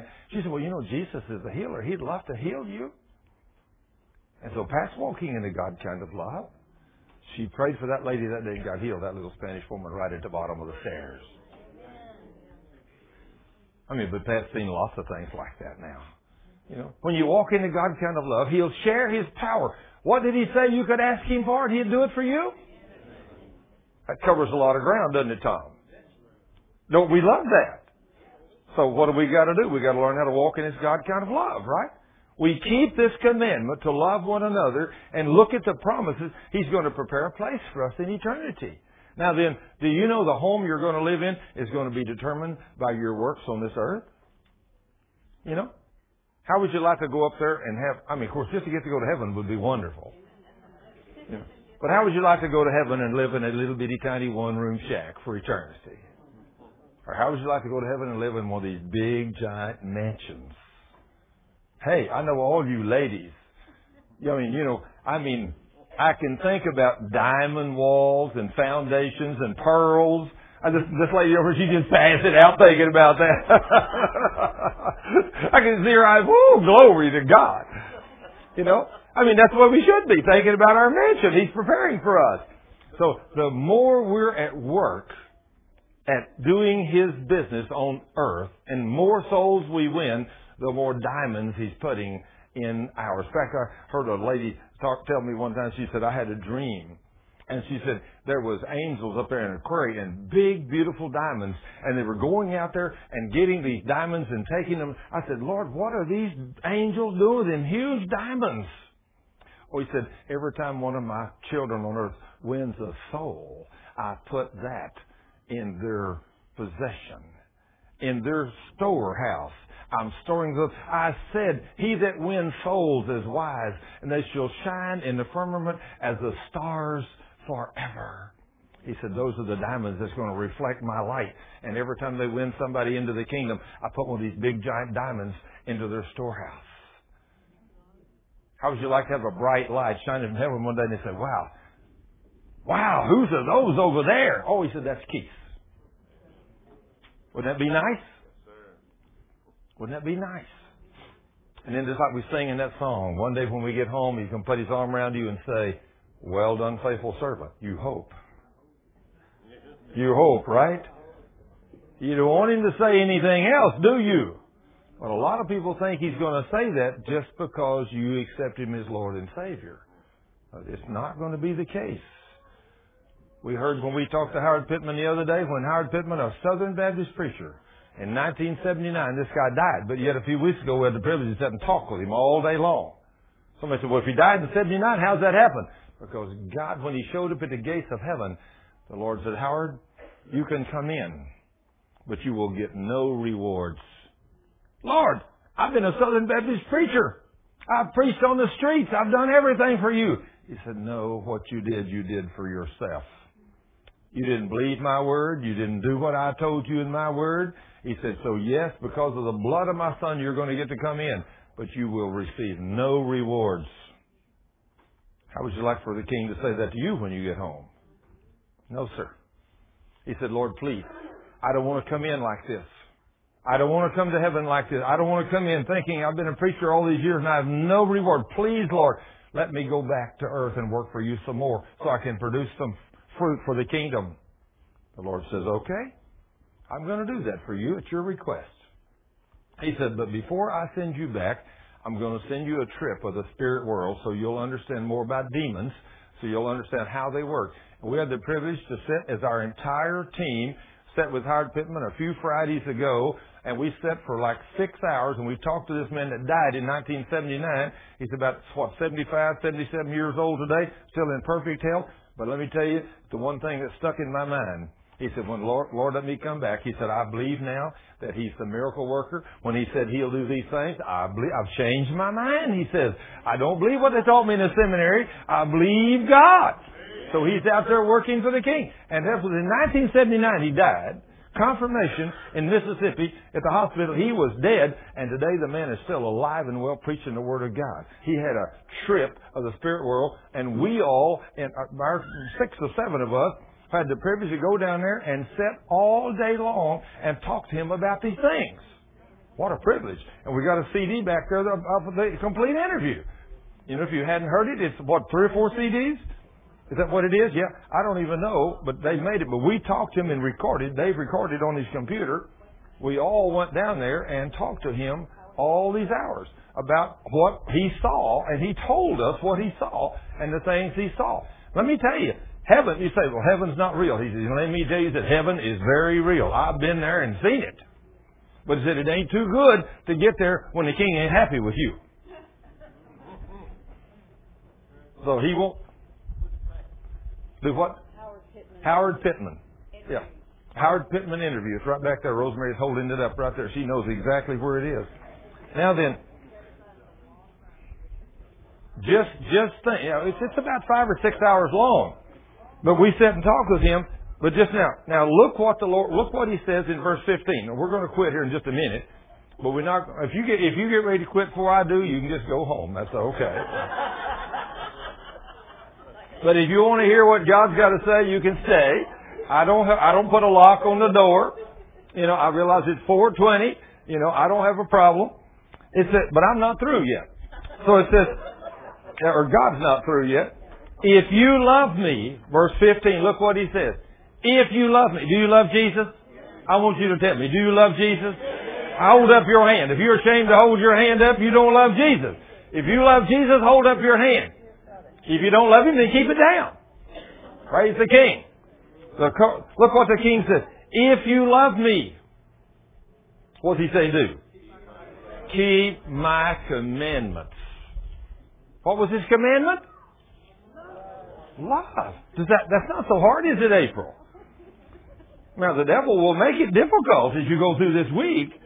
He'll make it very difficult for you to walk in this God kind of love. Guarantee he will. But we can, if you love me, even when the devil's throwing everything at you, he still tells you, keep my commandments and walk in love. Somebody walks right up to you and says something wrong. DeWitt, I hate your guts. Oh, you said, well, Thurman, I love you anyway, brother. Now see, that's a God kind of love. That's a God kind of love. See, now that's what God, see, you know, most people say, somebody walk up and grab him by the nape of the neck and say, I hate you, brother. You know what most people want to do? Retaliate. You know? That's the world's way, right? That's the world's way. We get fighting mad. You know, that's not God. If you love me, keep my commandments. And look what he says, if you will love me, keep my commandments, and I, Jesus, will pray the Father, and he shall give you another comforter, that he may abide with you forever, even the Spirit of truth, whom the world cannot receive, because it seeth him not, neither knows him, but you know him, for he dwells with you, and shall be in you. I will not leave you comfortless, I will come to you, yet a little while, and the world seeth me no more, but you see me because I live, you shall also live. And then he says in, in verse 21, He that hath my commandments and keeps them, he that hath my commandments and keeps them, he it is that loves me. And he that loves me shall be loved of my Father, and I will love him and will manifest myself to him. Jesus is, what do you got to do to get him to manifest himself to you? Love. Wow. I think of the times God has manifested himself to me. And you stop and think of the times that he's manifested himself to you. If you walk in the God kind of love, He will talk to you. He will communicate to you. He'll send this mighty, wonderful Holy Spirit. And then when I do something like I did to Ty's airplane, which could have cost him his life, the Spirit will speak to me and tell me, you left that oil filter loose. Wouldn't you love to have a being attached to you, in you, that can tell you anytime you make a mistake? If you love Jesus and keep His commandments, the Holy Spirit, He sends Him, He's in you, and if you'll listen to Him and you'll walk into God kind of love, He won't never let you do anything that hurt anybody. You know that? He won't never let you hurt yourself or anybody. He'll tell you.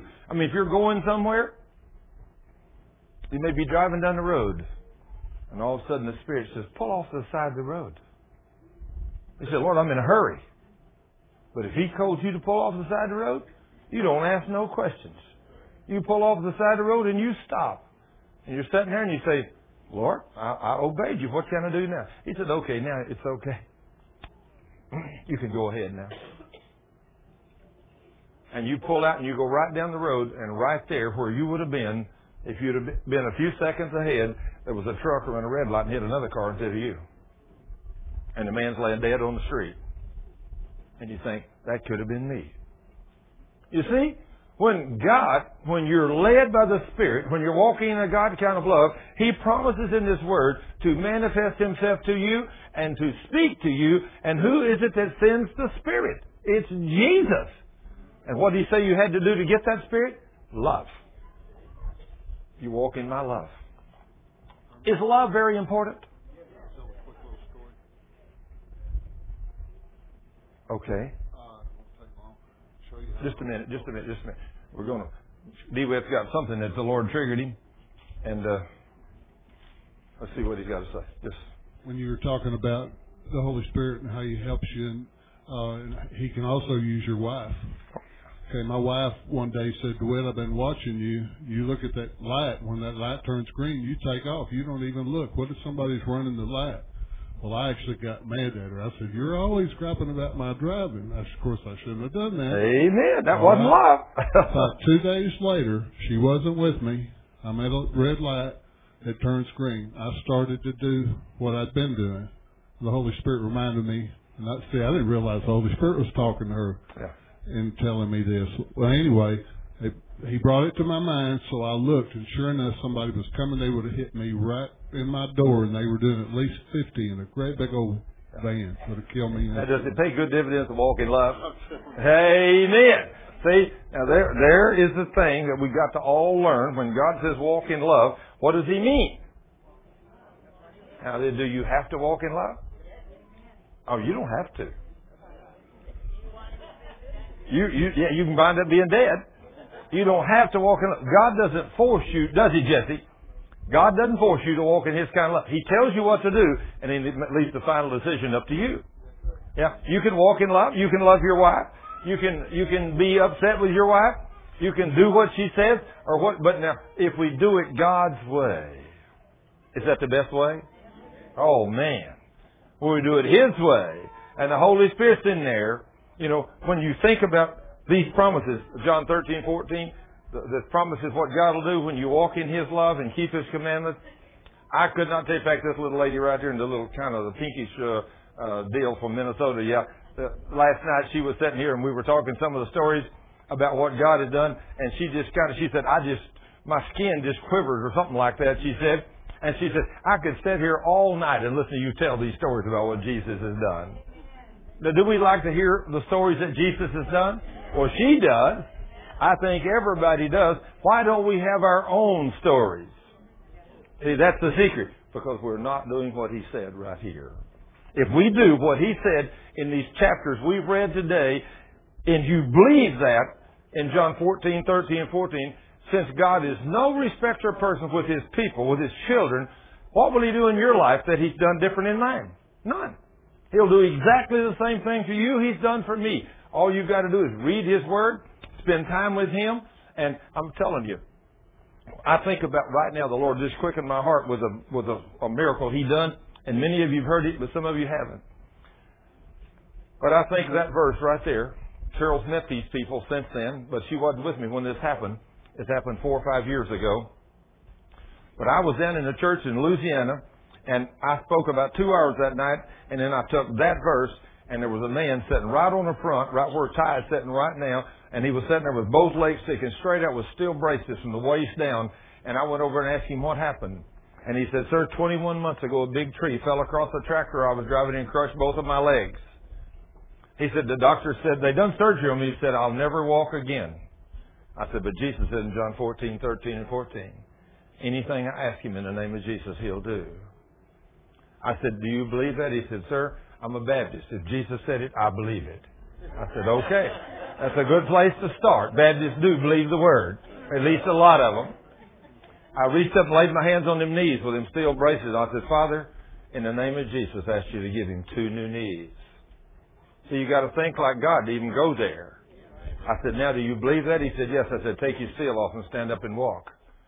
The man took the seal off and threw it in the floor, bent his legs. First time. I reached down and grabbed him by the hand. I said, get up. And when I reached up and grabbed him, jerked him up, as soon as he stood up, he said, oh, Mr. Scrivner, it hurts. I said, I know it's going to hurt. The devil's going to make it hurt. But I said, don't you believe him? I give him a jerk. I said, come on, take a step. And he took a step. I said, come on. And after I jerked him three times, he took three steps. He, I said, you're on your own. And he walked around the podium three times and broke down that center aisle running with both hands up screaming, God is awesome. Now, God will do the same thing for you He did for me if you do what He says in that Word. I guess somebody said, well, you healed him. Give me a break. If there was anybody that might be able to do anything to his knees, it might be the doctor over here, but not me. I'm a mechanic. You wouldn't want me working on your body. You might not mind me to work on your car or your airplane, but you don't want me working on your physical body because there ain't nobody but God could put it back together when I got through with it. Guarantee. but, but what? Oh, okay. And Cheryl wants me to tell about the liver failure. This just happened. A young man called me just this last week, and he was having liver failure. They handed him off to me. I got a hold of him, went through and got him to confess his sins and everything, and then we prayed the prayer of faith for him, and God instantly took away his pain, and he was completely healed of a liver failure. Now, that just happened this last week, but I mean, we see these kind of things every day. Every day. These are not just coincidences. I mean, like Johnny Brumfield, you know, I guess it was two years later. I went back down there, and by this time I'm married to Cheryl. She goes with me, and I tell her, I said, you know, I saw one of the greatest miracles I've ever seen down here in Many, Louisiana. And I said, Johnny Brumfield, they may come to the meeting. I don't know. When he started walking down the sidewalk, at the time it happened, I didn't know his name or nothing. But after, of course, I met him and, and I said, there, there he comes right there. And he was walking in and she went up to him, met him, his wife, his son and everything. And said, you know, your, your legs, how they doing? He said, great, great. You know, said, I'm just walking normal. Isn't it wonderful to see Jesus do those kind of things? The God that so many people says, He don't do miracles no more. We can't get answers to prayer. What is the problem with the church if we can't get answers to prayer? Seems like there's something in this love walk we've missed. Maybe since God knows our heart, you say, Oh yeah, I'm walking in love. Yeah, sure you are. Who knows your heart, Keith? God. Who knows your heart, DeWitt? God. And he knows what he knows just like when you got upset with your wife that day. He wasn't too happy with you that day. But he still loved you, didn't he? Aren't we glad? When we make when we miss it with God and we get out of the love walk. But you know, you got to stay in that love walk twenty four seven. You know how hard that is? Very hard. You know that, don't you, April? Yes, you do. You're just like me. You know how hard it is to stay there 24-7. But we're going to get there, aren't we, girl? We're going to get there because we want to see God answer our prayer, don't we? Yes, we do. We're going to walk there. That's just like the other day when Cheryl came to me. She said, honey, I'd like to go get my hair done a different way. Would you let me change my hair? I said, no problem, honey. Do whatever you want to do. She said, really? Anything I want to do? I said, anything you want to do. Wow. Did I know what I was going to get when I got, wow.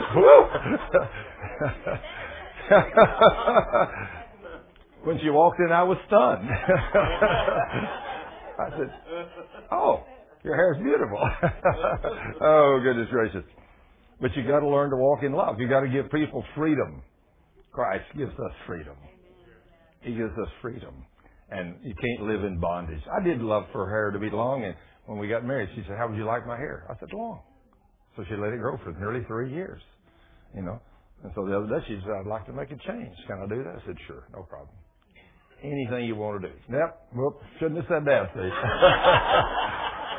but the king said that, didn't he? Anything you want. He puts no limitations. Father, in the name of Jesus, we praise you for this beautiful day you've made. We thank you, Lord, that you, they say, the weatherman says there's going to be rain come tonight. And Lord, we praise you and thank you that you're going to be beautiful rain come to this earth in this area tonight, tomorrow, and Tuesday and Wednesday. We're going to have beautiful rain. Lord, we thank you and praise you for bringing the rain, because boy, do we need it, Lord. The earth is dry. So, Lord, we want to praise you and thank you in advance for all the beautiful rain you're going to bring to fill up these lakes and everything. Lord, we realize that we, your people, is the one you said if we will repent of our sins. You didn't say the world. You said if us, if we will repent and turn from our wicked ways, you say, then you will hear from heaven and then you will heal our land. You're talking to us, the Christians, Lord. So Lord, help us to realize that, that we walk in your love and we love our brothers and sisters and we walk in the God kind of love. And Lord, when we do that, then you hear our prayer and you tell us we can ask you for anything and you will do it. And Lord, I want to thank you and praise you for teaching us and showing us how to walk in a God kind of love. And as we go out this week, make us better men. Lord, I'm speaking to the men. We need to learn how to have soft hearts and walk holy in your presence. The ladies don't seem to have quite so much problem here. They're not so hard-hearted as us old guys. But Lord, work on our hearts, soften our hearts, and make us better lovers of God to do things according to your word. Help us to understand what love is, Lord. It's your kind of love that we're trying to get to, not the world's kind of love. The world says they love cars, they love food, they love this. That's not love. Lord, your love is when you, the agape love is when you, we have love and compassion one for another, and we're there to help and to meet each other's needs. And Lord, that's the God kind of love. Help us to walk there this week. And Father, we give you all the praise and glory and honor. Now, Lord, as the people come forth for prayer, we ask you to meet every need that they have, every need. And may you bless every one of them as they go wherever they got to go this week. And Lord, thank you for bringing everyone here today. And Lord, may you bless them as they go forth. And may you use all of them mightily for your kingdom. And we give you all the praise and glory and honor. In Jesus' name, amen. Now, if you're here for the first time, all the media back there is free. We don't charge for anything. You can take anything you want. And if you want to give a donation to our ministry, the box is over here as you leave. It's over there, and it's totally up to you. If you need to be prayed for, come forth. If you don't, you're free to stand around and talk to people or to go home or whatever, but you are dismissed. Praise the Lord and have a blessed week.